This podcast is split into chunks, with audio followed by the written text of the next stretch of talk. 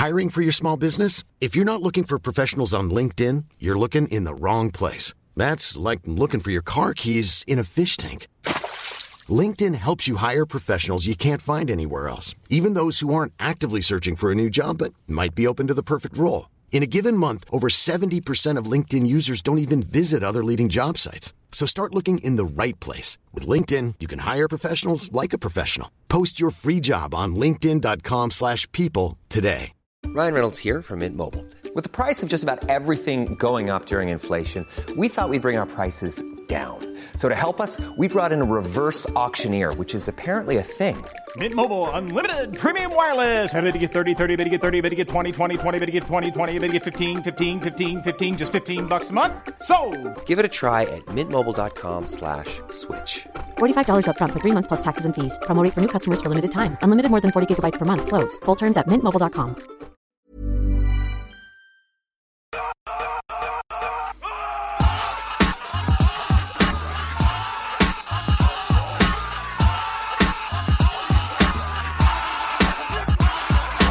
Hi, my name is Petros Patsilivas. This is Caged In, a Nicolas Cage podcast. And for the last 30 years, I believed the perfect woman didn't exist. That was until January 1st, 2021, when I saw a tweet that read, I saw 97 Nicolas Cage films this year. The owner of that tweet is Marianne Zumberg. And today, January 7th, yes, Nicolas Cage's birthday, we're going to go through the highs and lows of Cage's career as we discuss, amongst other things, her top and bottom 5 best and worst Nicolas Cage movies. How are you, Marianne? Are you well? I'm wonderful. Thank you so much for having me on the holiest of days. How are you doing? I'm very well. How have you do you have plans to celebrate Cage's birthday in any particular fashion? I'm wearing a Raising Arizona t-shirt, and I'm going to wear that to go get a COVID test later today. So that's my super fun day. Yes. Amazing. So yeah. I guess it would be crass of me not to mention the wider world at the moment. And one of the things that has come out of obviously the devastation that has happened, the further rising of the far right, is I'm not sure if you've picked up on this. A lot of people have used this as an opportunity to make Cage jokes and like. Yes. I think like National Treasure. Yeah. One of the best ones I think I saw was somebody put like, oh, maybe it is plausible that somebody could have stole the Declaration of Independence. Yeah, I saw one that was like, you're telling me that Nick Cage could have just waltzed in and taken the Declaration and the police would have helped him. So dark times, but a silver lining is some Nick Black comedy in there. Yeah, definitely. This is not to obviously make light of the tragic and horrible things that are happening in this world. Of course. Here on Caged In, we like to keep things a little bit light, and that was a nice, as you said, a silver lining in this kind of shitstorm of a start of the year. And have you managed to, obviously, just 2 days ago, the history of swear words dropped on Netflix. Have you managed to check it out at all? Yeah, I watched the first 2 episodes. So I watched... Can I swear? Yeah, swear away. All right, hell yeah. I watched fuck and shit, and they're a fun little 20-minute way to pass through the the doom of existence in 2021. They're like a nice little diversion. It's funny. It's Nick does a great job, obviously, as usual. It looks to me like he's maybe had a little bit of work done. Have you watched any of it? His face looks a little different. I watched all of it. Yeah, it's kind of like now it's become like my job to be like on top of things. Like people, like I'm getting text messages like the evening of like, have you watched it all? I'm like, yeah, I watched it this morning. Okay. Yes, sir. Yes. Yeah. I can relate to that. I got a lot of texts that were like, "Did you know?" I was like, of course I knew. Yeah. Did you notice like something about his eyes and his eyelashes? It looks a little bit uncanny. Am I reading too much into it? Am I getting too granular here? Well, I think it's the fact that he's obviously like, it's no, and we'll get to his hair in some detail a bit later on in the podcast, but sure. There is like, you've got to be blind to believe that Nick Cage has not had work done on his hair. Like his hair right. all was going, and then it's like, it's back. Surprise. Like, yeah. and right. And he looks like he's got a solid sponsorship with Just for Men as well. Like, this unnaturally black hair and beard that is like obviously it's easy to mock him, but at the same time, it's like, hey man, like you do you. Like he looks great for it.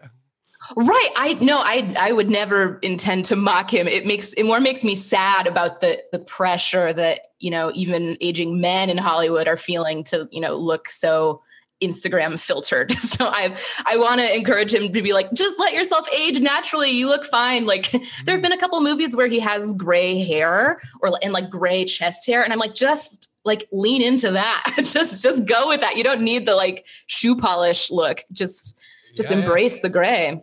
Well, hopefully I'm not stepping on any of your favourites or worst Nick Cage films, but one of the ones I think he looked like great in is Army of One, where he's like, he's clearly embracing that. And like yes. But what's really funny about that is I remember seeing press for it, and he really makes a point of saying like, they dyed my hair grey, and it's like, come on! Oh my gosh!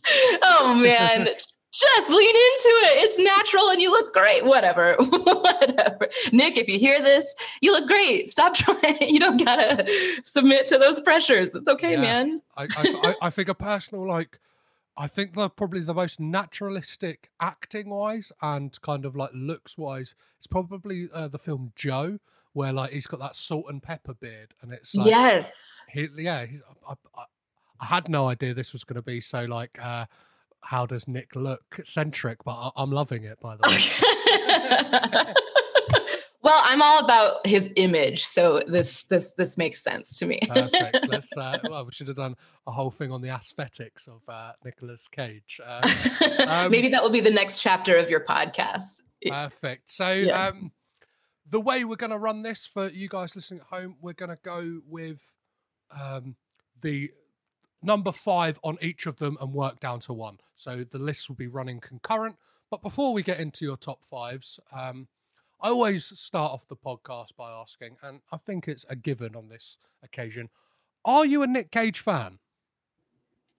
Yes, I am a Nick Cage fan. When I started, at the beginning of 2020, when I started setting out to watch every Nicolas Cage movie, I think I was kind of kidding myself saying, it's not that I love him, it's that I want to study him as a media object. I want to take this academic approach and figure out like, oh, is it possible that his career is emblematic of, you know, certain trends of Hollywood filmmaking? Like, can I make that argument? Could I write this as a dissertation?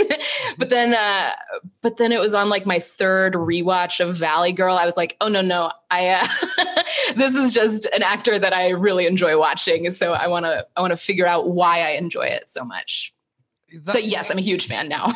I think I've got that similar journey of that thing of like, I think as a kind of cultural milestone and a public figure, he is kind of at the same time really magnetic and enigmatic at the same time. It's as much as like he's on screen so much, it's like I don't tend to know that much about him. He's got this kind of old Hollywood air about him of like, I don't know, he kind of sits up there with like, do you know what I mean, like when it was pre-internet, you know, everything about everyone. It's like, yeah, you may occasionally see like a TMZ thing of like him getting sushi with Crispin Glover, but it's not like we know like when Nicolas Cage last had a shit. Like it's not like we know like the complete ins and outs, do you know what I mean? And like Totally. If he's getting snapped out in public, it's because he's wearing like a pink leather jacket and he's got right.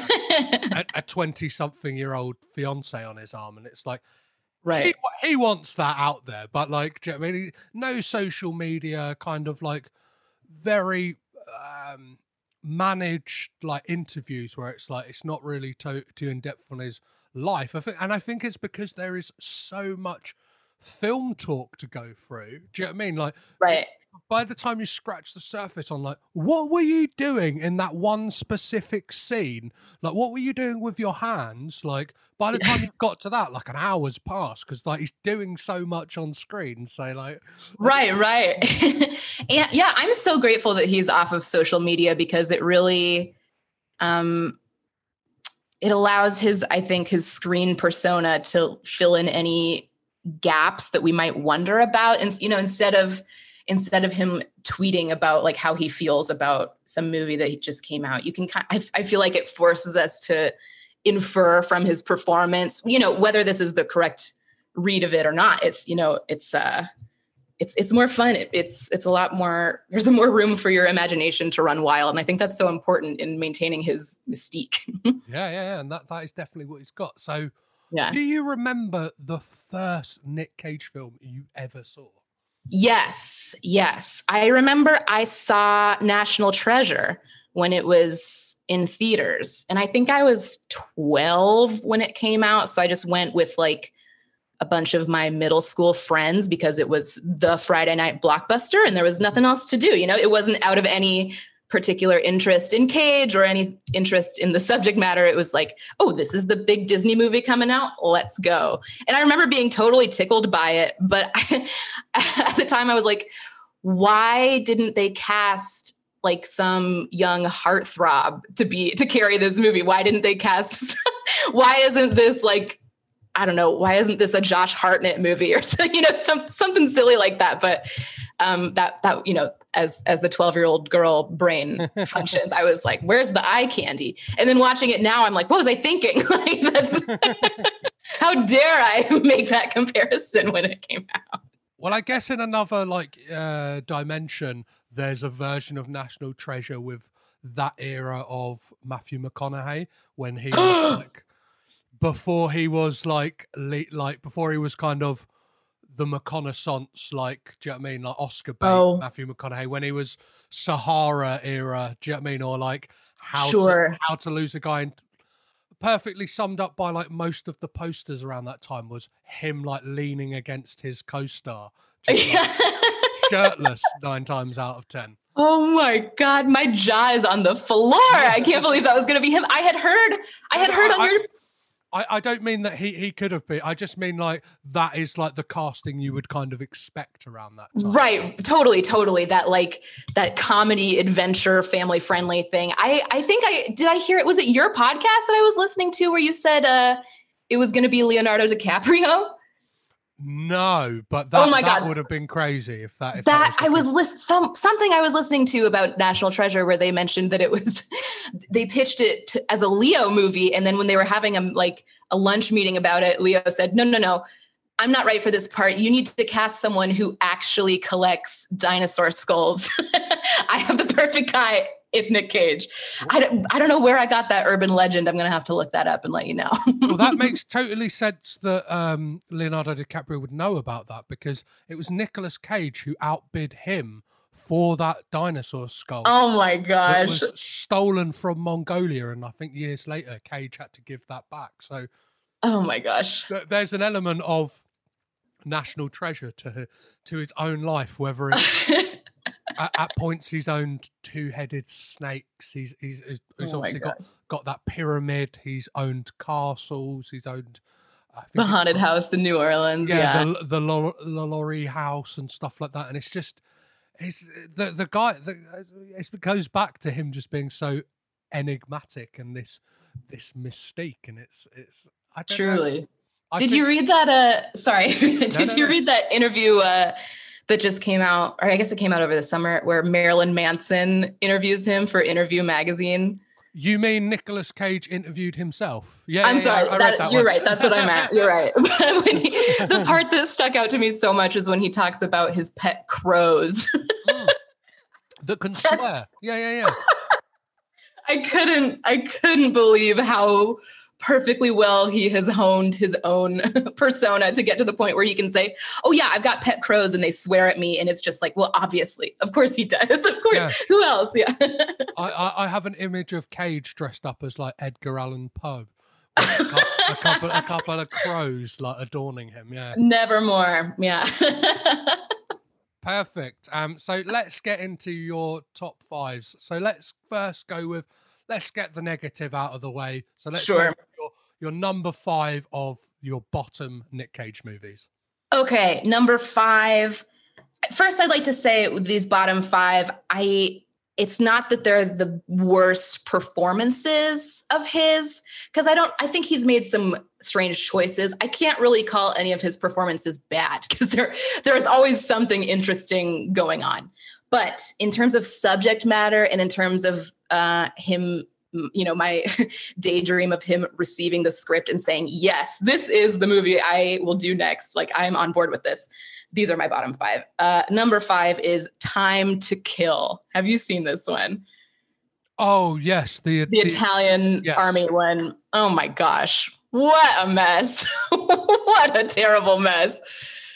A very weird subject matter as well. It's yes. Like a very bizarre subject matter. And it's like, when you look at I kind of revisited that recently because I was like, well, like, I didn't watch it, but like I like doing some digging about it because the score is by Ennio Morricone. So when he passed away, I was kind of like having a little poke around, being like, hey, is there any Cage connections by any chance? And found that, and I was like, oh gosh.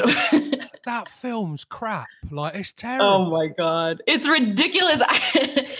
For those of you listening who don't know, this is one where Nicolas Cage, he's like in his mid-20s. He looks great, but the movie is awful. He is in the Italian army and he's stationed somewhere in Africa and he rapes this woman.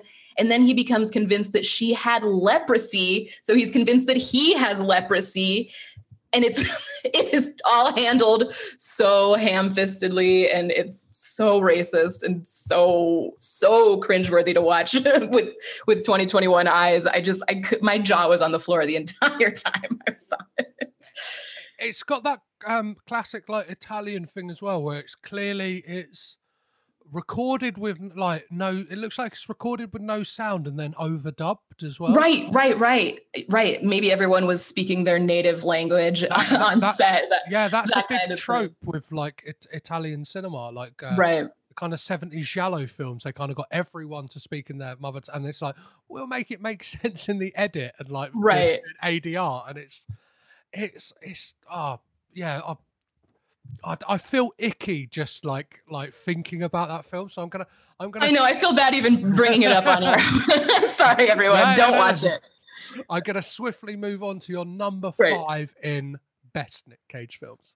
Okay, it's none other than Con Air, which I said, put the bunny back in the box.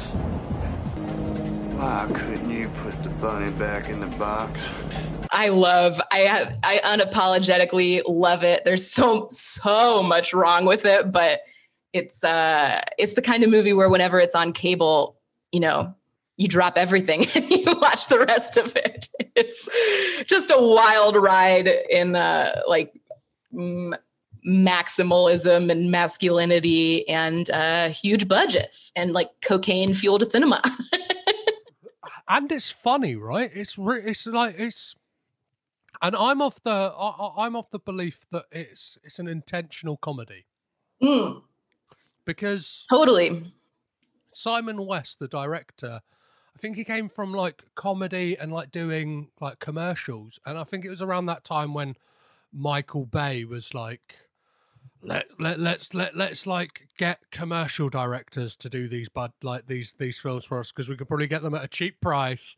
Yeah, and they know how to make things flashy. And then that film is Cage is a man known for his choices, and it's he chose to speak like that, and it's hilarious? Like, nobody in their right mind, obviously you could probably attest to this better than me, nobody speaks like that.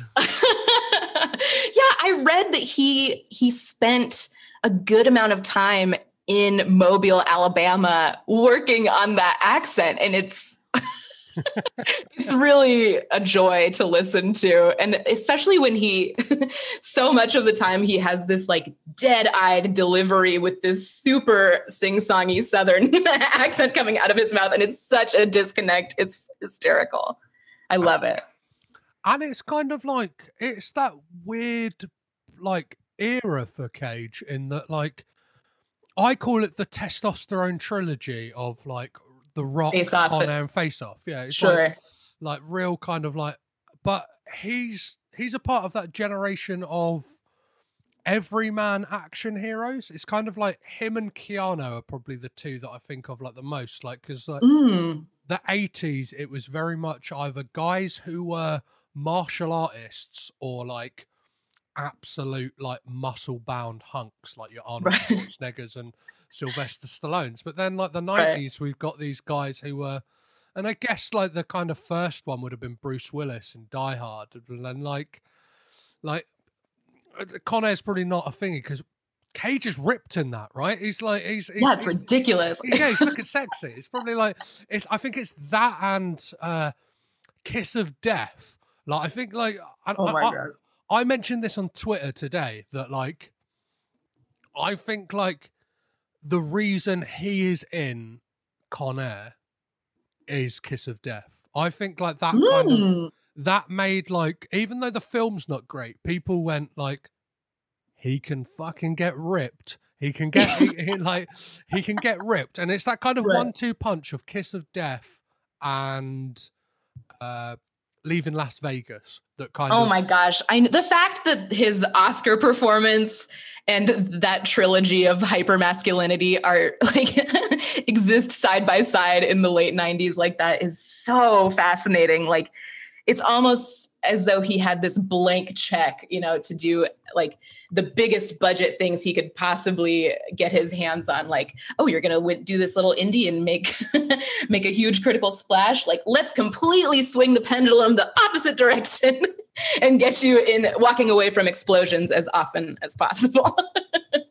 which in therein lies the super magnetic force of Cage, is that you think like, oh, he's only going to do Oscar performances now. No, he's going to wear a crazy long-haired wig and like do one-handed push-ups in the jail cell or like lift a stripper over his head. You know, he contains multitudes, truly. Yeah, there's a great like photo I love from the set of Con Air that's him and Patricia Arquette just kind of like hanging out between takes, and like I like look back to that and like, that is the coolest couple in cinema ever. Like, they just look, they like, it's like, I don't know. And especially like the choices both of those made around that time. And I think, again, not that I don't, we might get to it, but like, I think the stage after that kind of hypermasculine era, it gets even like his career gets even more interesting for me. Like, in the kind of choices he makes and stuff like that. But obviously I could talk about Con Air for absolutely hours, but let's go on. Let's swing that pendulum the other way and let's go to the bottom of the barrel with your number 4 pick. Sure. I think that would have to be Inconceivable. Nick Cage. He was the right person for this role. He was brilliant, beyond brilliant. I love working with Nick. We did Face Off together. This is the first time we've worked together since then, and he's just easy. We have a really relaxed, easy chemistry together. It's a shame that it's not a comedy, because we really should be doing a comedy together. Have you seen this one? Oh, very much so. I'm like flipping through my notebook trying to look at like what year... 2017, you know, one of a cool 5 movies he was in that came out in 2017. And it just, oh my God, it's about a surrogacy pregnancy like gone very wrong. And the fact that they titled it with that hideous pun just makes me want to pull my hair out. I never want to sit through that one again, I don't think. I'm not sure if you've ever seen the Lindsay Lohan film, I Know Who Killed Me. No, I haven't. Tell me more. It's this like, I want to say, I don't know, I can't remember it too well, but it's like this over like hyper weirdly sexual, like a very much a throwback to those 90s like erotic thrillers, like Inconceivable is in a way of like that kind of bunny boiler thrillers. Sure. And I think it's something to do with like a consciousness is thrown to somebody else, and like they kind of like it's very, but like Inconceivable, and it's like I Know Who Killed Me is not a good film. Like Inconceivable made me long to watch that because I was like, I did a whole episode on this, and my guest Ed Jefferson like informed me that. That movie was filmed over 2 weeks. That makes perfect sense. It seems like they did one take of each scene and they said, you know, got it, print it, let's go. Like, let's move right on. That was perfect. And the director is, you know, like the mum's like, I'm not sure who he is, but like he's kind of like positioned as Cage's mum's boyfriend. Like the very like heavily plastic surgery guy who like works at the hospital later on in the film as well. Sure. That's the director. Oh God. Okay. Things are making more and more sense. Who is for all intents and purposes he's a real piece of shit, the director as well. He's kind of got this Jonathan Baker is the name, I'll name and shame him. He's this reality TV hack basically. Who's like he did a show called The Amazing Race in 2004. Like, I have no idea what it's, but he's kind of like flitted around on like reality TV shows and stuff like that. And it's like, Inconceivable is basically like a passion project for him. And it's like, oof, yikes. Yeah. And it's like, you can tell he updates his IMDb because he even puts like, there's a lot of like uncredited, I guess, extra work on his IMDb page, and it's like, oof, too thirsty.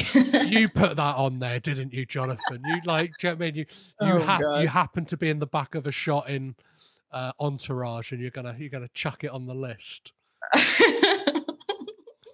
Yikes. Okay, that says everything that we need to know about that movie. Nobody watch this one. It's not even so bad it's fun to watch. It's just it's painful, I think. Do you disagree? No, I believe it may have a what is it? How did this get made episode? And it kind of like it feels like the I remember listening. I'm pretty sure I've heard that because I like. Oh man, I love that show. Yeah, because there's like that. It's very much in their wheelhouse of like a film that is like, what the fuck, like. Yeah.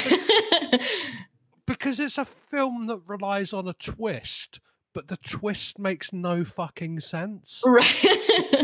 Extreme melodrama, but not in a way that's at all interesting to unpack. You know. It's like fanfic. It like might as well be fanfic, which not to knock fan fiction, but it did not belong in this movie.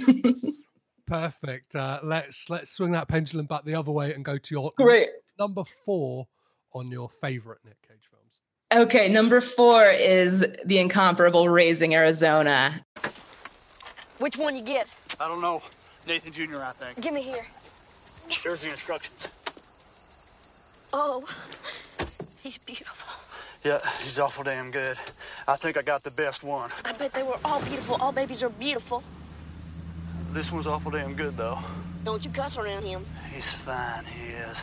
What a wonderful little lollipop of a film that is. I could watch it over and over on a loop until I die and be pretty happy about it. What a beautiful film. I don't really have anything new to say about it that hasn't been said much more articulately by brainy film critics. But I just think that's a really great use of Cage. And I think it was surprising to people at the time that his comedy skills were that honed.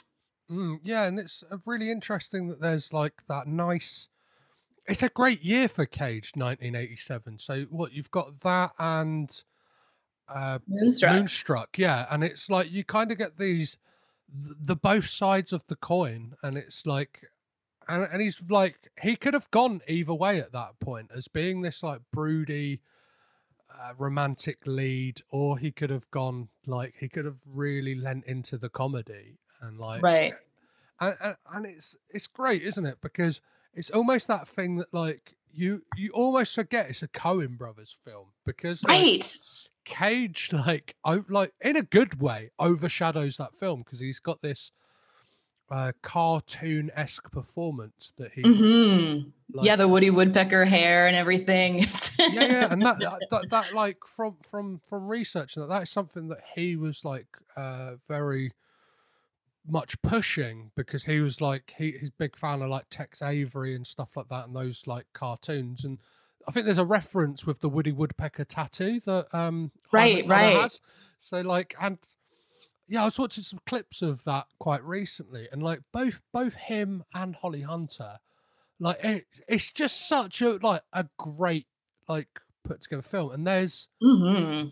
there's a documentary. I'm not sure if it's out, but I remember like seeing it on IMDb recently, and it was called like well, it's about like I don't know the premise of it. It's all about the babies from Raising Arizona. Oh, where they are now. Oh, how fun! Do any of them play football like in his dream? I can't remember. Like, but like it's just like it's like, because part of like research of this podcast, I was thinking like, who would be like great to interview, and I was like, it would be great to interview. Obviously, they'll know nothing about it, but like I guess they would have been told loads of stories by their parents. Interviewing like the baby like they stole, basically. Like, even if it's like twins, I know a lot of the time in those things like happens to be like identical twins that they use. Right. Yeah, oh, that would be great. That would make a great movie, actually, just like about the child star who was in that I would watch that. Yeah, if they do the massive weight, the unbearable weight of massive. If they do a sequel to that, get like just for fan service, get the baby from get the grown up adult from Raising Arizona. It should be like a 10-minute short, like as a Blu-ray extra. Perfect. That's all. Get the studio on the phone. We're pitching this. Amazing. So let's again, like it's. What more is there to be said about that film? It's just fantastic. So let's move on to number 3 of your worst Nick Cage films. Sure. I'm going to say it's Sunny.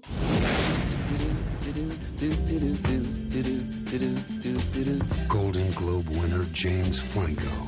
Golden Globe winner Brenda Blethyn. Mina Suvari. Harry Dean Stanton in a film by Nicolas Cage. Sunny. Which is his one directorial effort. And I feel terrible knocking the one movie that Nick Cage directed, because I admire the effort and the, you know, the confidence that it takes to say, yeah, I've been in enough movies now. I think I understand how to put one together myself. And then the just colossal miscalculation of everything that happens in that movie. Have you seen this one, Sunny? Yeah. Where James Franco.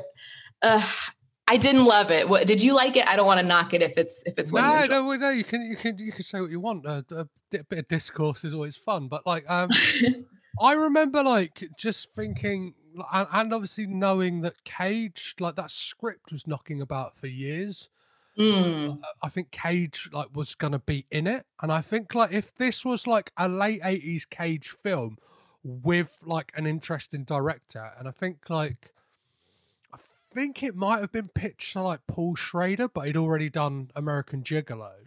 Okay. And it's like that thing of like, if it was like a, yeah, it's like, and you can see that through James Franco's performance, where he's like literally it's like he's just given him a load of like his old movies and gone, watch these, pretend to be me, please. Yeah, exactly. I was so turned off by that. I thought it was so reminiscent of those like later period Woody Allen movies, which, God, I'm sorry to even say his name on this podcast, but where you can tell like this is meant to be an avatar for the director who has aged out of the role. And so instead they've hired like an idealized, more beautiful version of themselves to try to like do that wish fulfillment. And I was so, it just left such a bad taste in my mouth. I do love Nick's weird batshit cameo at the end of it. I think is so funny, but if there were more of that, I might feel differently about this movie, but it just really doesn't come together. And I think, you know, it's handling of sex workers, I think obviously from our contemporary viewpoint is pretty cringy, but I wanted so much more from it. I wanted, cause Nick's love for New Orleans is so well documented that I really thought it could have been a more interesting use of the city. And instead it seems like just really hackneyed. I don't know. I find it really interesting that he says like the closest he's ever come to like portraying like the closest to him on screen is a film like Joe. Yet the film he decides to make is this like, I don't know, quite broad and bawdy, like, I don't know, it's quite bad taste like film about like, and it's quite the episodic movie about like the exploits of a male sex worker. Totally. And it's, to me, that raised the question, is he trying to make some comment on how the life of an actor is comparable to the life of a sex worker? Is he trying to make some statement about how he feels used for his body? It didn't come together for me. Perfect. Well, let's try and wash the taste of that film out of our mouth. Great. By going on to your number 3 of your favorites. Okay, number 3 of my favorites is Adaptation. I'm Earl Burroughs. I don't know what that word means. I've written myself into my screenplay. That's kind of weird, huh? It's self-indulgent. It's narcissistic. It's solipsistic. It's pathetic. I'm pathetic. I'm fat and pathetic. I'm sure you had good reasons, Charles. You're an artist. The reason is because I'm too timid to speak to the woman who wrote the book. Because I'm pathetic. Because I have no idea how to write. Because I can't make flowers fascinating. Because I suck. Because what's better than one Nicolas Cage? It's 2 Nicolas Cages.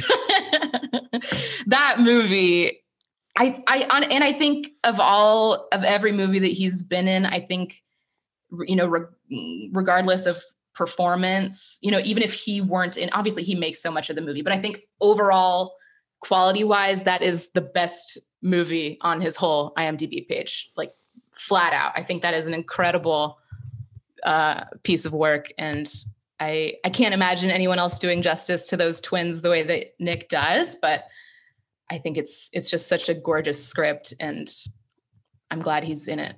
There's a perfect play of nepotism with that film, because obviously at the time his cousin would have been married, Sofia Coppola would have been married to Spike Jonze.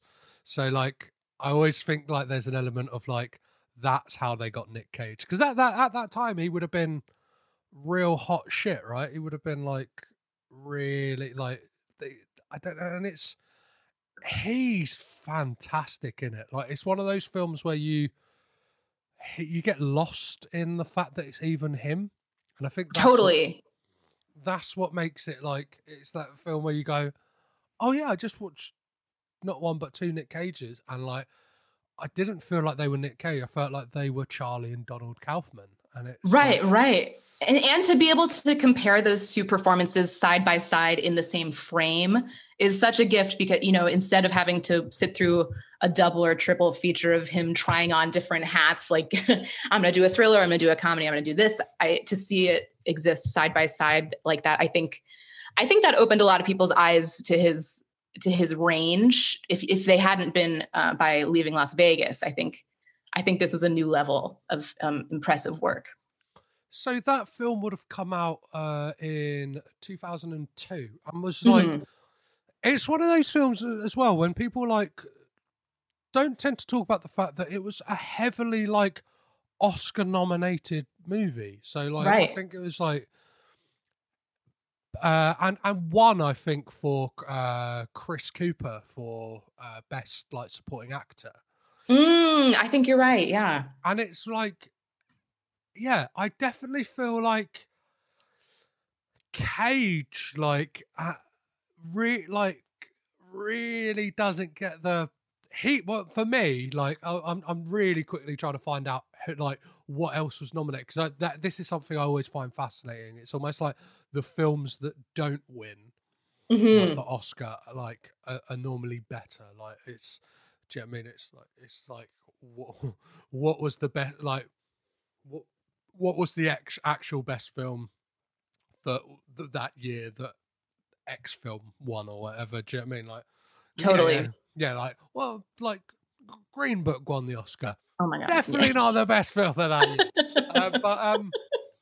And I like Adaptation of the film that has stood the test of time. I think it really like talks to a lot of creatives. I know friends of mine who are writers and stuff like that say it's a real tough watch because it really taps into that angst of trying to get something creative out of you. And I know it's something that like I definitely struggle with, trying to like write stuff and like do the like the self-loathing and the hyper criticism. Absolutely. I can understand how it's painful for some people to watch.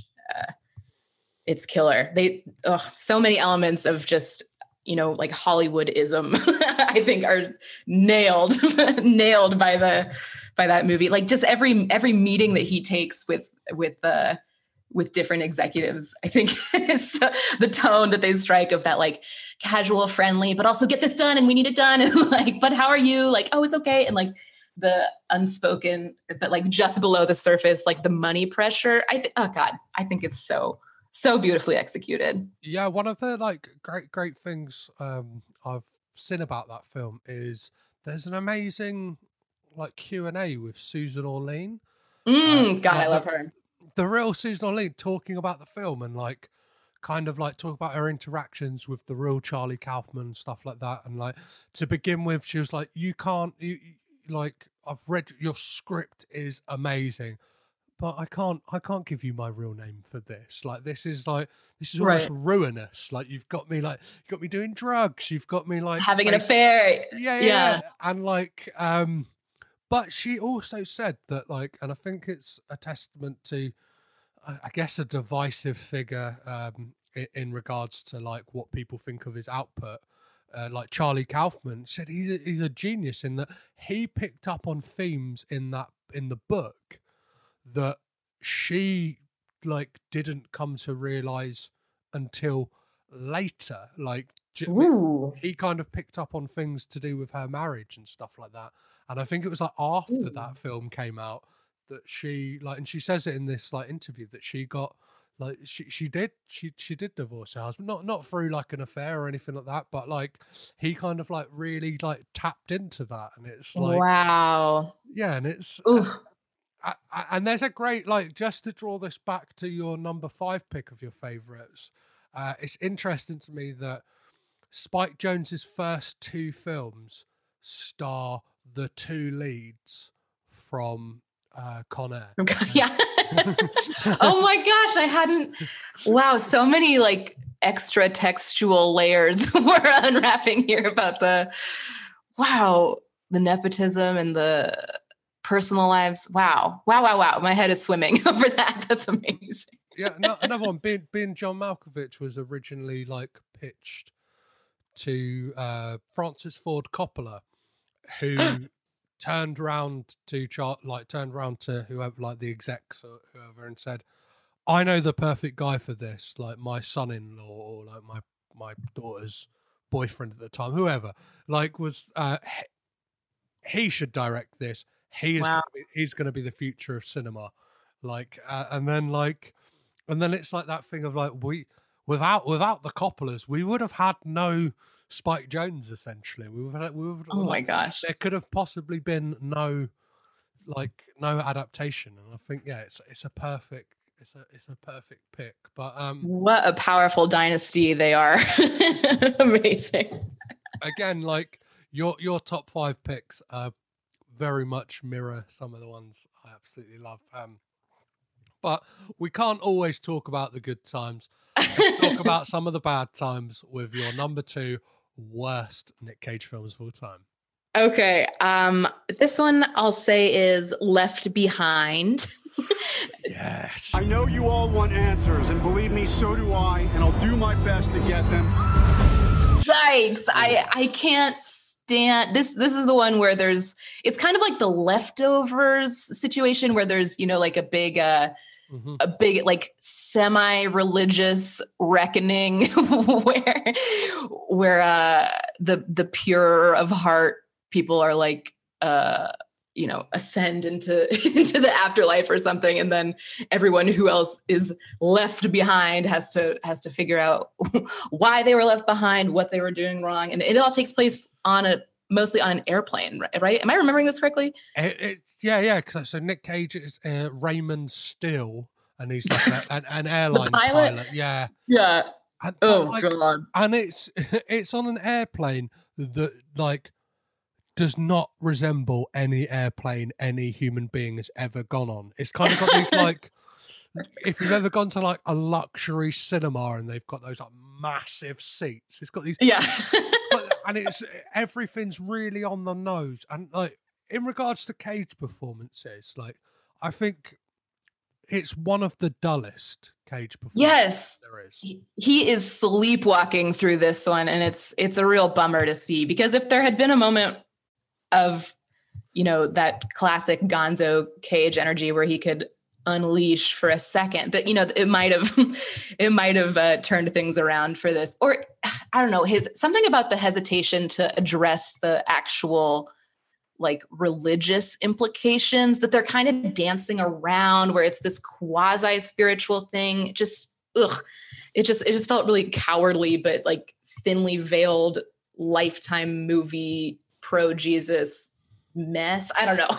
It rubbed me the wrong way. Well, it is weird because it's based on like a very popular like series of novels like that are like, do you know what I mean, big Christian books basically. So right. And apparently like Cage did it because one of his brothers is a pastor. So like what? Yeah. Christopher Coppola. Yeah. And like no way. Director of Deadfall. Yeah. Are you kidding? Oh my gosh. Yeah. He does a lot of like stuff with the church, and like he said, like I'm a big fan of the book. You should do it. But then part of me, like I've like posed this theory a lot on the podcast, and I think I might be right. Is that like it's almost like he's scared to like do his Cageisms because like it might like offend the Christians, so instead it's really like wooden performance where it's like he's just kind of like turned up and gone, well, I will recite these lines. Yeah. Like, oh my gosh, wow, that sheds a new holy light on that project. Wow, that makes me actually, I swore I would never watch that one again, but now this new information is tempting me to sit down with it. Wow. One of the things with it as well is like the musical like score for Left Behind is wild. It's kind of like somebody's rummaged through like license-free music and gone, let's have a bit of that. 100%. It's like YouTube beauty vlogger soundtrack. It's atrocious. It's such a mismatch too. And then we have like Mrs. McFly herself as well, and you kind of you get excited by it because like it's like, oh, you got, and it's that thing, isn't it? He's like, oh, you've got Nicolas Cage, you've got Leah Thompson. It's like, oh, this could be great. And it's like, I don't know. And then it's definitely not. They're not on screen at all together. And like, yeah, it's got that real made for TV quality to it. It's so preachy and not to knock, you know, religious entertainment for what it is, but it seems to, what bothered me is that it doesn't seem to fully embrace one way or the other. I think it's kind of like, oh, we've got some religious undertones, but like maybe watch it because it's a Nicolas Cage movie, and then maybe we'll convert you through it. You know, that just upset me. So there's a link between two of your worst Nicolas Cage movies. Do you know what it is? Well, no, I don't. Is it that actress? Sorry. Yeah, Nikki Wellen. From the like bunny boiler from Inconceivable. Right. Okay. plays the girlfriend, like the air stewardess. Yes. Okay. Left Behind. So like, oh my gosh, maybe I secretly have some horrible vendetta against this actress. I don't think it's you. Like, it's not you, it's her. Like, I think she's the Kiss of Death to a film. Oh no, I feel terrible. I feel like this is awful, like internalized misogyny on display. But it's not about her performances. It's about how those characters are written, I guess. It's just thankless, you know, nothing redeeming about those characters or even interesting.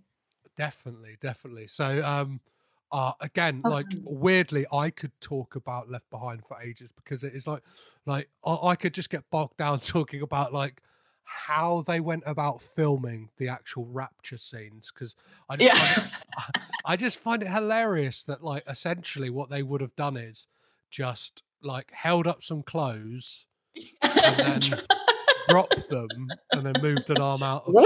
Yeah. But let's head on over to your number two for your favorite Nick Cage. Yes. Okay. So I want to say I like agonized over compiling my top five. It was so hard. And I finally got to a point where I was like, in no particular order, the top five are this, but so to arrange them by my love for them is difficult. So I finally decided at number two is Valley Girl, which I just think is the most precious, one of the most precious depictions of teen romance ever. I just think it's so charming, and they have such amazing chemistry, Nick and Deborah Foreman. I know what this is. It's your fucking friends, right? Shit, Julie. I mean, what is this? It's between you and me, not between the rest of the fucking world, so fuck off. It's your friends. Well, fuck you.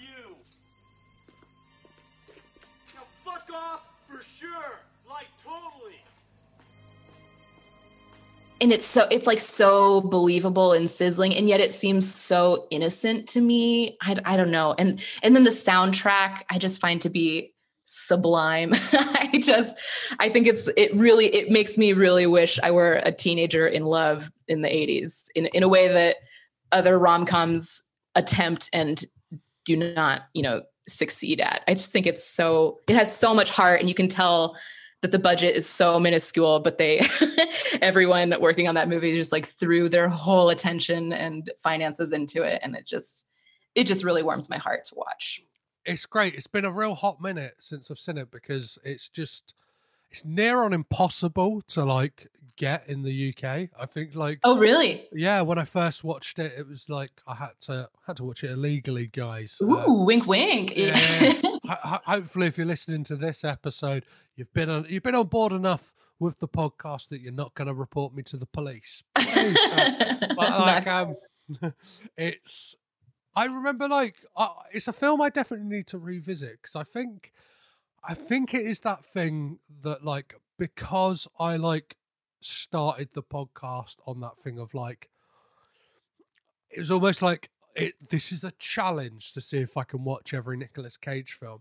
Mm-hmm. My attitude to begin with was very much that like thing of people who deride him online with all these memes of like, oh, what the fuck's Nick Cage doing? Like, oh, like, and that, like, I was a lot harder on that film than it definitely deserves. And like, probably like, I think for comedy's sake, I was like, on that episode a lot harder on it, and it's like I want to go back and visit, and especially like since it's been like 4 years now since I like started the podcast, it's like I've done a lot of growing up in that time. So like I think I could definitely like I would appreciate it a lot more, and like I think without the caveat of having to record an episode on it, just to be able to watch it and enjoy it, like sure. I know there are things that like stick with me. I think there's a brilliant like heartfelt moment when she tries to break up with him on the doorstep, and like you kind of, and it's that great thing, like it's ahead of its time as a movie, right? Because it's got that like whole that class thing, like of like, and I guess it's kind of done with Pretty in Pink as well and stuff like that, but this feels like the more real version, whereas Pretty in Pink is like the Hollywood version of that story.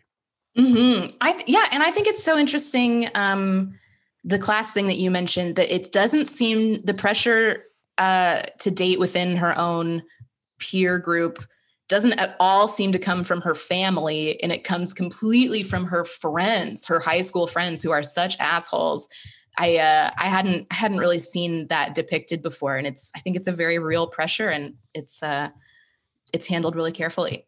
Yeah, and it's like that thing in the 80s. A lot of the time, it would have been like the pushy parents, even to like big cultural milestones like the Karate Kid. Do you know what I mean? It's like Ali's parents who are like, "Oh, you're dating this kid from Reseda?" I'm like, that was a brilliant impression. That was great. Yeah.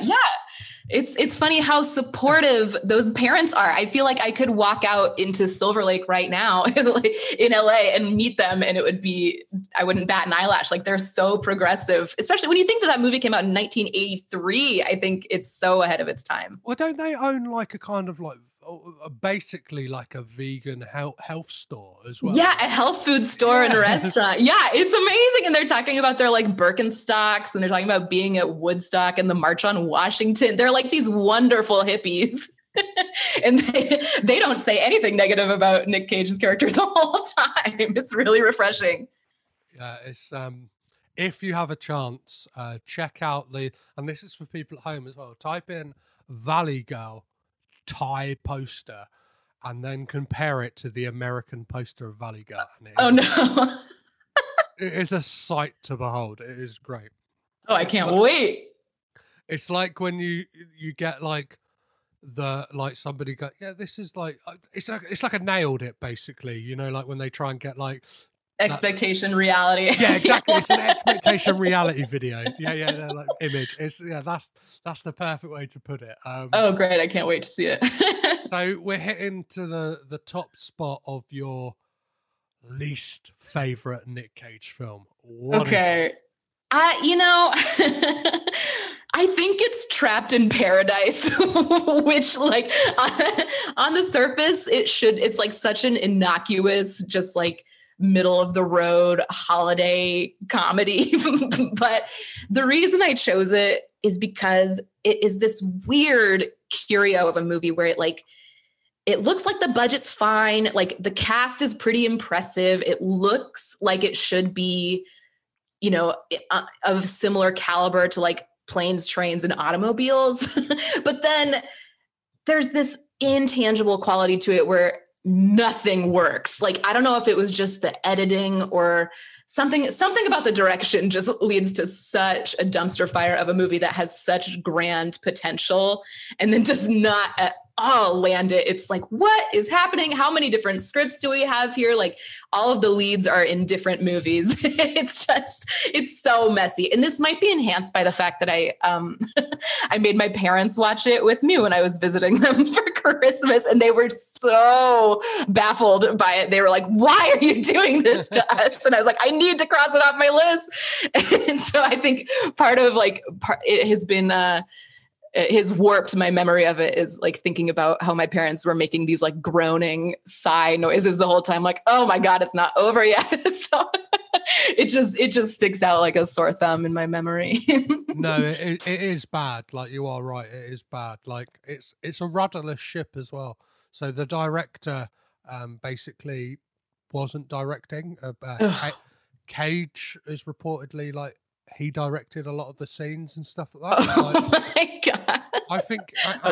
I think at that point probably had no directorial experience. And it's that thing about, I think if you had a proper director on that film, you wouldn't have got Dana Carvey doing that voice throughout. That's right. Jesus. Yeah. And it's like the thing, like obviously Dana Carvey and John Lovitz are great for certain things. Like I said it on another. I got invited on a podcast to talk about that film for a Christmas episode. Oh, fun! It's that thing of like, as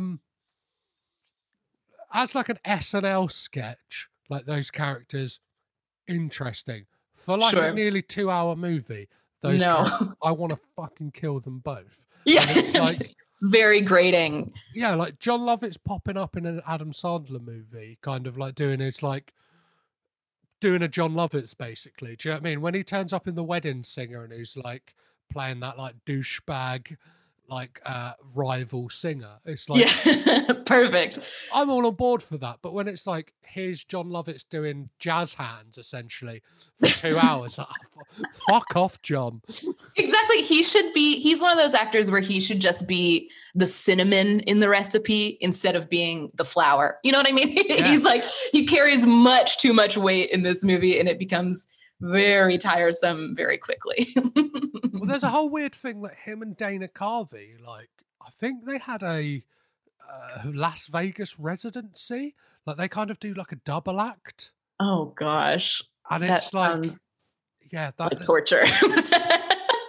If you're saying to me, like, you've got the choice of like Shania Twain or John Lovitz and Dana Carvey, like, hey, man, I feel like a woman tonight. Do you know what I mean? Like, I ain't fucking going anywhere near those two. Like, oh gosh, no, thank you. How funny. I mean, you know, I shouldn't be so hard on them. I love Dana Carvey in certain ways, but I don't think I would choose to spend a precious evening that way. Well, it's that thing. Like, for me, I was never like a Wayne's World. I was never like a massive Wayne's World guy. I was like. Mm-hmm. In my head, it was you pick a camp. It's your Bill and Ted or Wayne's World, and it's like, oh, how funny, yeah. I was more of like a Bill and Ted guy, but like I can see that. And it's like the thing of like, I don't know, like apart from I've never seen Master of Disguise, and I don't think I ever will. Watching the trailer is more than enough for that one, I think. And yeah, like John, as I said, John Lovitz, when he pops up in like, me and my brother constantly quote like, he's losing his mind, and I'm reaping all the benefits like from The Wedding Singer at each other. I love it. Like, if I hear Ladies' Night, like I hear it like with that like John Lovitz was like sophisticated when he does that real guttural sophisticated mama, like I hear that. I don't hear like the Cool and the Gang version. I hear John Lovitz in my mind. All four. Yeah. But this is the thing, is it's this movie, it's the rare case of the sum. What's the phrase that I'm looking for? The sum is lesser. The final product is lesser than the sum of its parts. You know, yeah, it's like it has all these good elements that should come together with a little bit of je ne sais quoi and make like a charming enough family holiday movie. But instead, everything falls short, and it feels like work to watch it, which is not. It's the opposite of how it should feel to watch a movie like that. Well, it's got that thing as well that they're quite unlikable characters. They're not, like, they're not the type of people you want to spend 2 hours of your life with. No. And it's like, you're not rooting for them, really. No. It's like somebody watched Home Alone and went, you know what? Let's make a movie where we zone in on Harry and Marv. It's like, no. And it's, it's just quite bizarre. And it's like the thing, like, I love Twin Peaks, so like when Madchen and Mick turns up, I'm like, ah, oh. And then she's just sidelined. Do you know what I mean? And it's got like totally. And I'm like, girl, you in danger. Like, get out of there. Like, I was worried for her. The one thing I will say about that film is like one of the funniest person in it is Cage. Like, he delivers some stuff, like he's quite wild in some of his deliveries, and there's definitely like some moments you can cherry pick from that moment to like put in a kind of comedy sizzle reel, and it will be like it's quite fun. But like, right, the film as a whole does not hang together. Do you know what I mean? No, not a bit.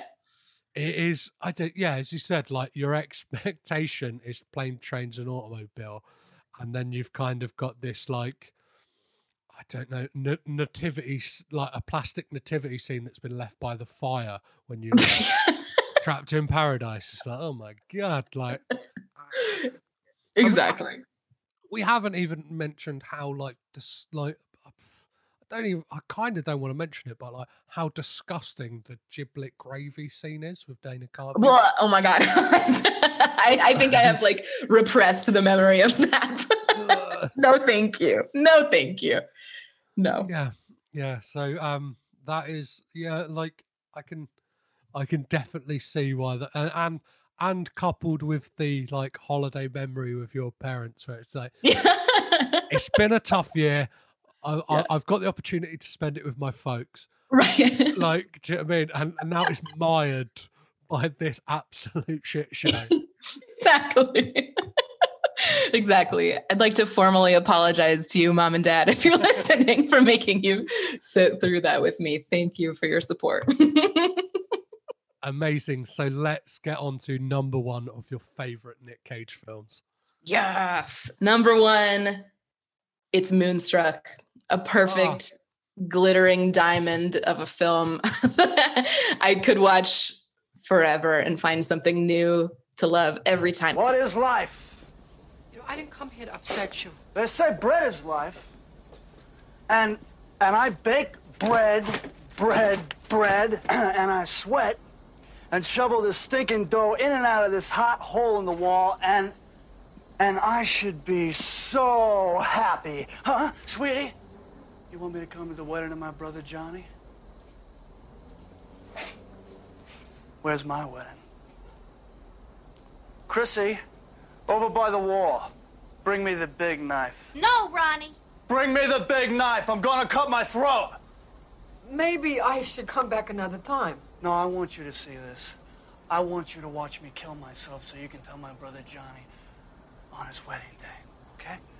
Chrissy, bring me the big knife! I tell you, I won't do it! What really stands out to me about that movie is there is not one moment that I think needs to be cut.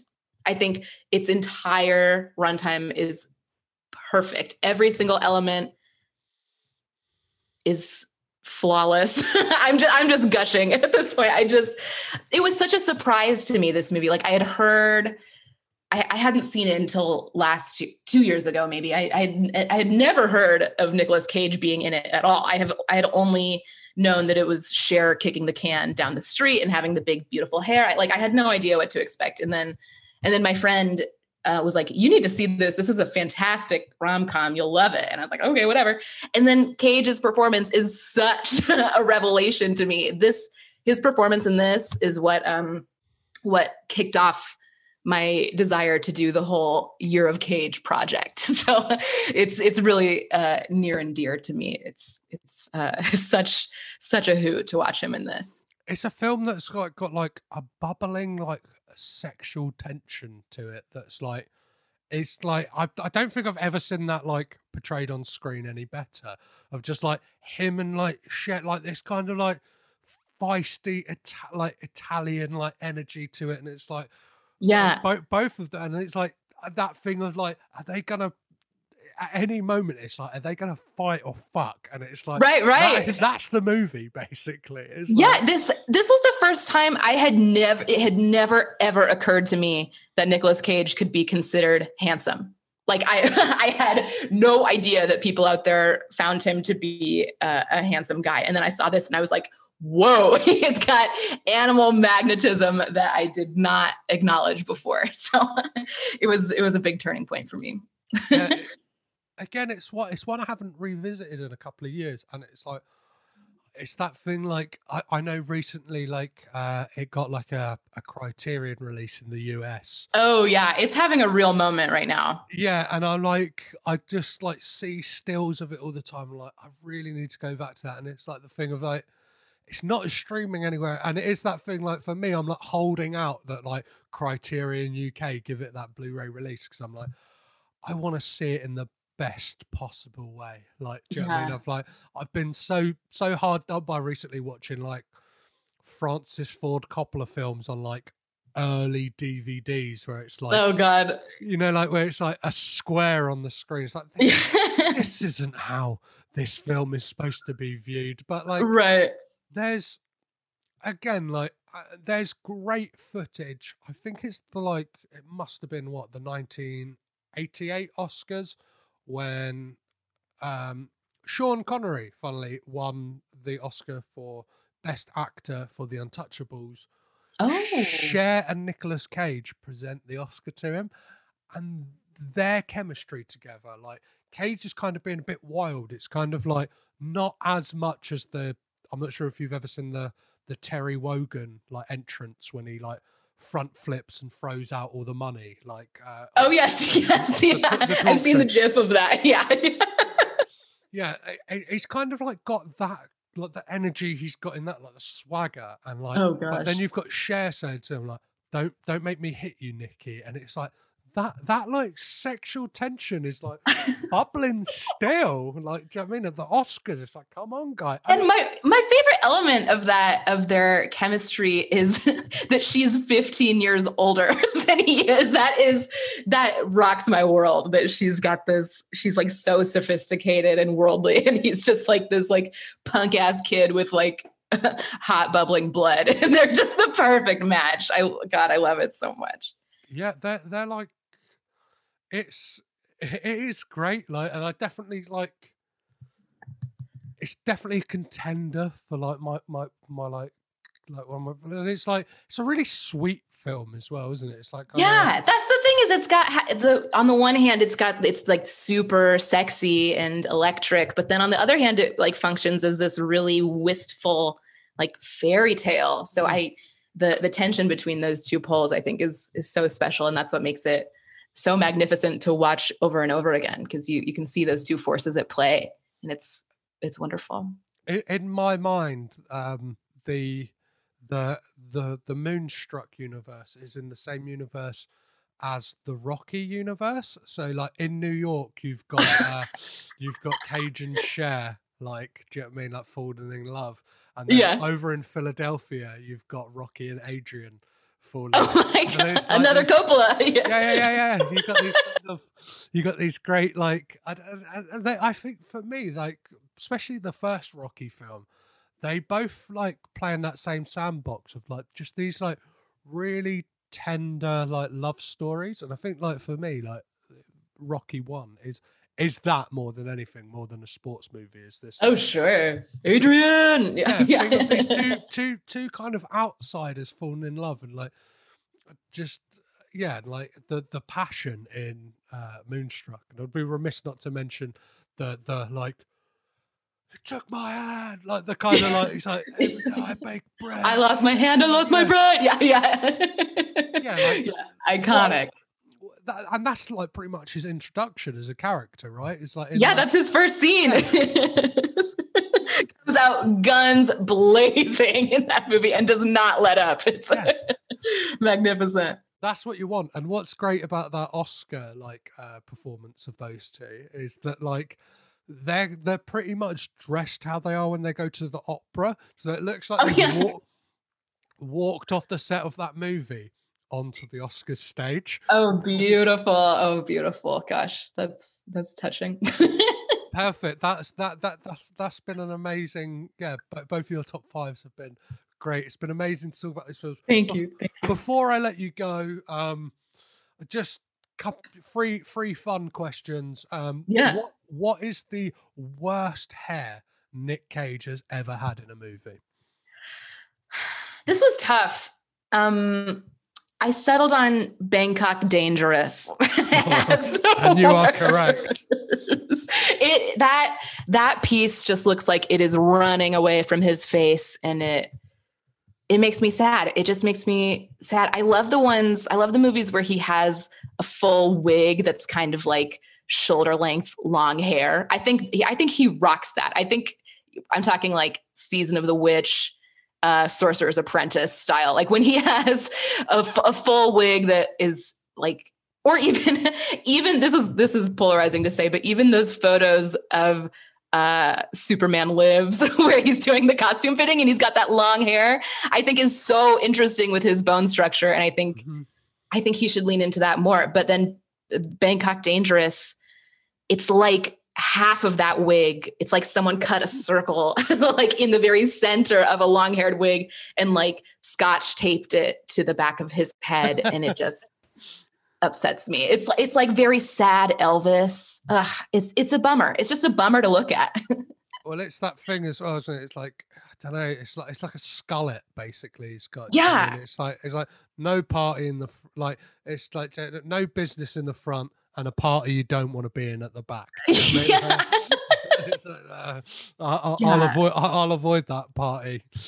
It's sad. I just can't believe. And in so many of those like post 2010 movies that he's been in, when he has a bad hairpiece like that, I'm just always astonished that enough people signed off on it. Like it takes so many people to say like, yeah, that's fine. That works. Yeah, that's great. Before it like reaches our TV screens. And I just can't believe that it got enough yeses to like make it to the final product. Well, I think with Bangkok Dangerous, the poster for that movie as well is the same case. It looks like a first pass by the graphic designer. Cause it's like, Cage, it probably was this weird thing with his arm where it almost looks like his hands, like it's obviously supposed to be going under his jacket, but the way it's like positioned, it looks like his arms going into him, and it all looks a bit like photoshopped. And it's like, how many people have looked at this and then gone, "Yep, yeah, that works. Yeah, green light. Yeah, that's the like." Do you know what I mean? Somebody's like, I picture it like, I don't know, like Americans got, when they're picking like finalists for like a game, and they're kind of got Polaroids laid out on a desk, and then they go, "Yeah, that's the one." Like that's no, we've got a winner. Yeah, no, it's not. Yeah. As you're probably aware, Nick Cage is known for doing some very dexterous things with his voice in movies. What is the craziest voice he's ever done in a movie? I'm sorry, I have two answers for this one. The first one we mentioned, Army of One. He's got that crazy nasal voice that just is so grating and does not at all match to me like the rest of his body's performance. I don't know if it was because that it was what that actual man sounded like or what, but it's ridiculous. And then in his like he has that fantasy or a hallucination where he's talking to Osama bin Laden and he says like, "Assalamu alaikum, Benny boy." And it makes my skin crawl. It's just ridiculous. But then the second answer is the atrocious Italian accent he's committing in Captain Corelli's Mandolin. Oh, have you seen this? Yeah, of course. I said Captain. Oh gosh, I'm offended by that film in two ways: that accent and the fact of like it's set on a Greek island where like obviously I'm half Greek, and it's like. It's like you've got a Christian Bale doing an equally bad Greek accent. And it's like, so you've probably got like the most Spanish looking woman in the world. Oh my God. And sounding. Yeah. To play a Greek woman. It's like, come on, guys. Like, oh my God. What a mess. And my mistake was that I had high expectations for what his Italian accent would sound like, because I thought if anyone could do it, it's a Coppola. Like if anyone can nail this, it's Nick. And then it comes out just like so Mario sounding that it just upset me. Perfect. Yeah, that is they're both but they're both real stinkers. So get on to like what a lot of people sign on to a Nick Cage film for. What they always look for is him caging out, freaking out. What is the best Nick Cage freak out in a movie? To me, the most memorable one is Deadfall, directed by his dear brother. Just the whole second act of that movie, like starting from when he's like at the strip club alone to then when he gets his face stuck in the deep fryer, I think is so fun to watch. And, you know, the other obvious choice is Vampire's Kiss, which is fantastic, but everyone talks about this one. Deadfall, on the other hand, I had never heard of, and I think it belongs in the same conversation as Vampire's Kiss. It is that unhinged and that fun to watch. Well, it's got that thing as well that like it's so many like bizarrely quotable moments in that, and there's like great YouTube videos where they've just compiled losing his shit. Just Nick Cage's moments in Deadfall. So it's like all of just Nick Cage in that movie, and it's perfect. And a line that like I would say it haunts me a lot of the time is when he stabs the guy in the throat, and he's like. It's like Sam fucking Peckinpah. Yeah, what? Why have you just like quoted the name of like a, do you know what I mean, like a 70s director out of nowhere?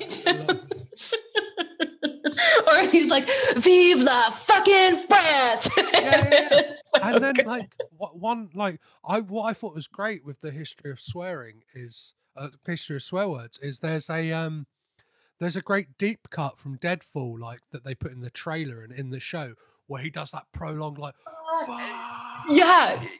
Like for the nerds like me and you who've watched them all, for like the kind of the crate diggers of Nick Cage fans, totally. You see that, and then you go like, they're referencing Deadfall. Like they've really done their research for this show, and it shows that like. I don't know. I think Cage is like entering an interesting stage in his career, and probably like leads us on to the end of the podcast. Is like he's like really self-aware, and it's like that thing of like obviously one of my hopes like one day for this podcast is to be able to talk to Nick Cage, and it's like with the fact he's doing stuff like that, you think like he will talk about that stuff. I know like a lot of actors like.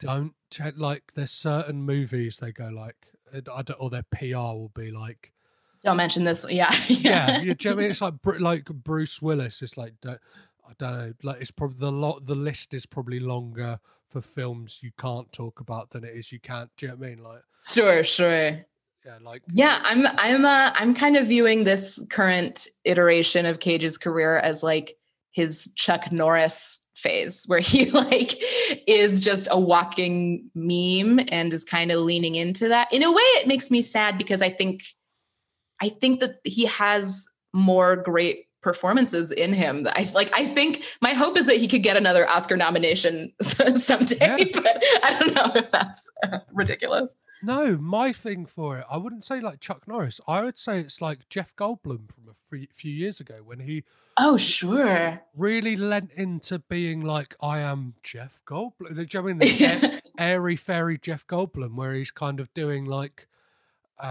videos for Vice where he's doing like ASMR videos of like, because he's known to have that like voice and like. Yeah, or like come see my jazz band. Like... Yeah, or like he like when you see Jeff Goldblum in interviews now, he's like all of a sudden he's like affected this way of like kind of holding himself where he is kind of like, yeah. And he dresses like a dandy and yeah. And it's like, I think Cage and I guess a question I didn't send to you beforehand, but I guess it's quite relevant for it's a new year and obviously there's new Cage stuff coming up. Of what you know about the Cage like films or projects that are slated for the future, is there one you're particularly excited about?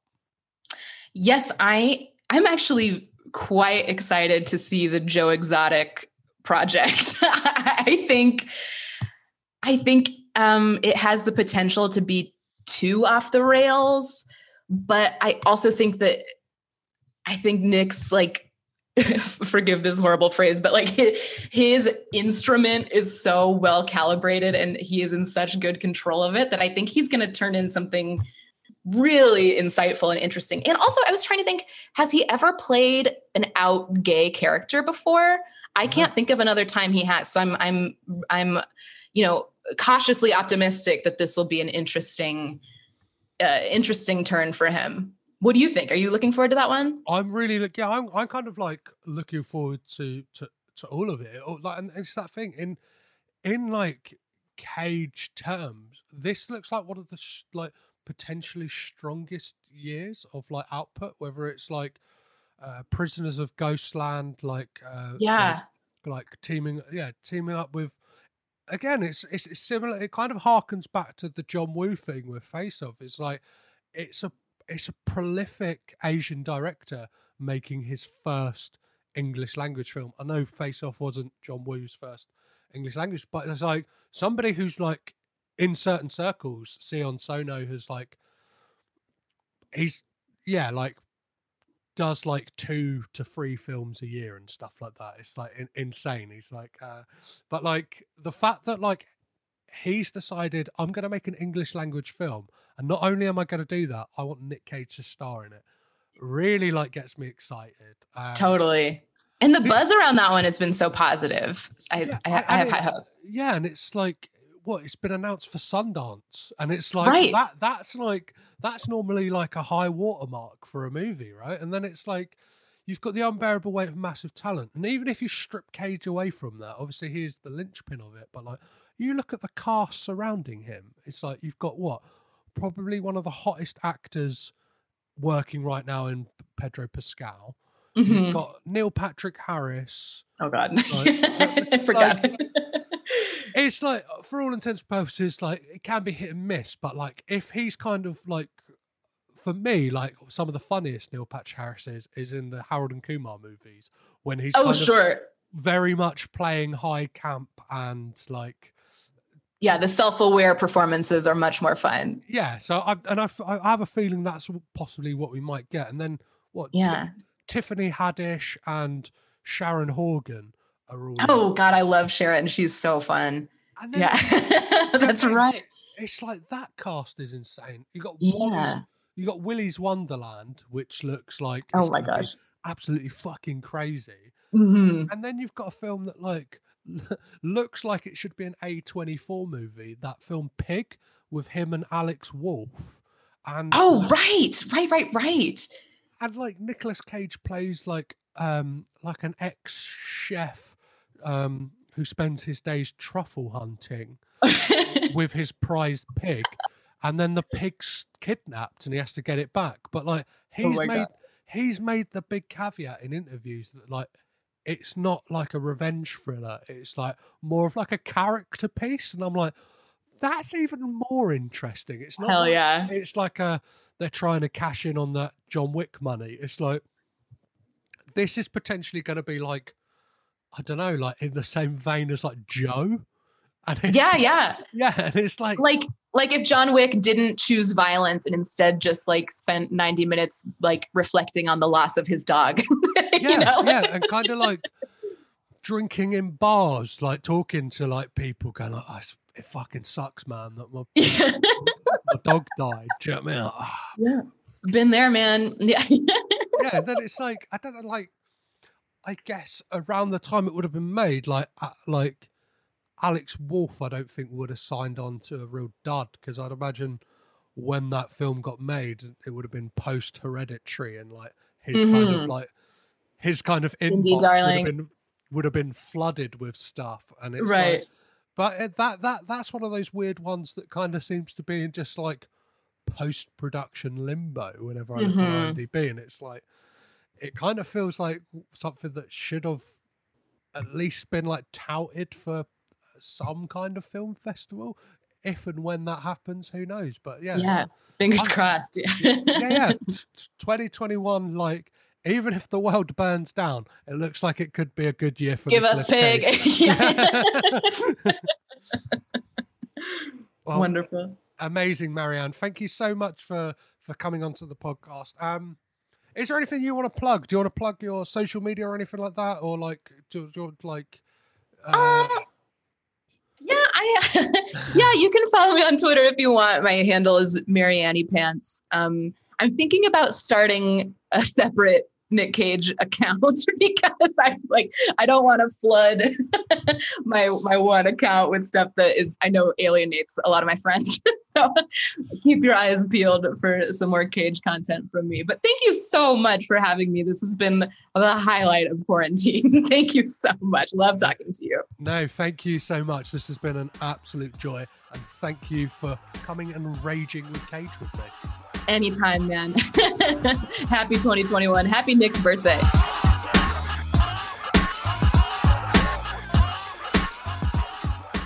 And that was Marianne Zumberg and her top and bottom Nick Cage films. I'm sure you'll agree with me that they are some fantastic choices on both sides of the scale.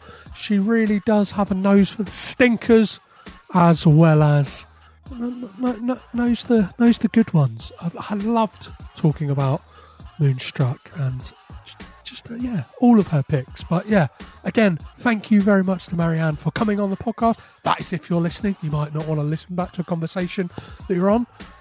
I totally understand that. That's why I never listen to my own podcast. I say that, but I did listen to myself on the fantastic Sudden Double Deep podcast that came out yesterday.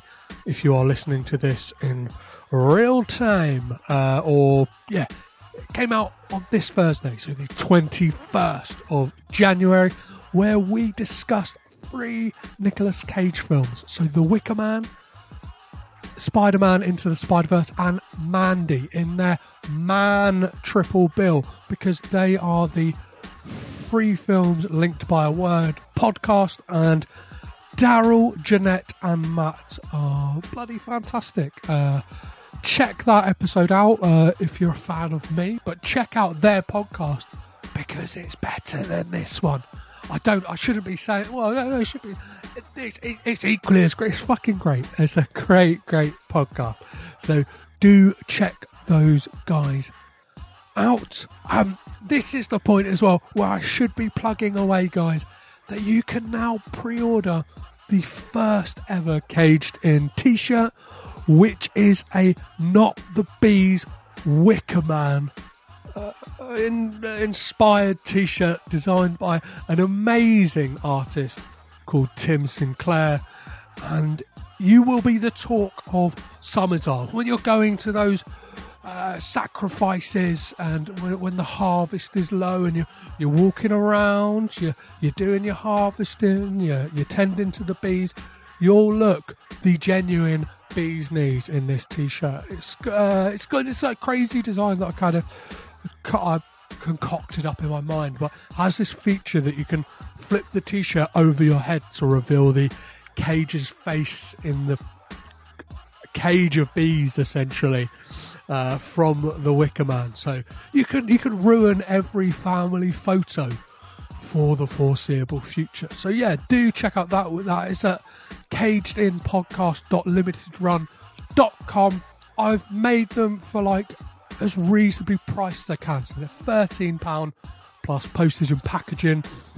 Postage and packaging, obviously, internationally if you listen to abroad, is slightly more, but like. That's only because that's like a tiny bit more than what it cost me to ship it, okay? I'm like, genuinely, I just want these to be out. I want these to be out for me to break even and not for these to bankrupt me. So please do pre-order a t-shirt. That would be fantastic. And I could say this because I didn't design them myself, but the illustration is fantastic. On next week's podcast, we're really getting to the end. We've got 3 films left, and next week's episode is with Logan Kenny to talk about the 2019 erotic thriller, Southern Gothic drama, Grand Isle, directed by Stephen Campanelli. And it's a great conversation. And this is one, if you haven't subscribed to the Patreon, I would really, really recommend it with this one, just because me and Logan end up talking quite a considerable chunk. So you'll probably go get an extra like 20 to 30 minutes extra, just talking a bit deeper about Cage. And obviously I've got like 3 bonus questions that I ask on the Patreon section and stuff like that. But Logan has some amazing answers, and it kind of veers down in some really interesting places. So yeah, do be sure to check out that. It's only £2 a month, and since the start of this year, every episode has kind of had a little bit of an extra chunk. And moving forward, every episode will have a little bit extra, and then on top of that, I'm going to chuck in some bonus episodes as well. So hopefully, it's worth the money. So yeah, check out that episode next week. And that's it, guys. Yeah, we'll talk then about what we've got coming up then. There'll be another bonus episode next Friday, but I'll tell you about that next week. So as always, guys, I've been Petros Patsilivas. I've been Caged In. You've been amazing. Bye-bye.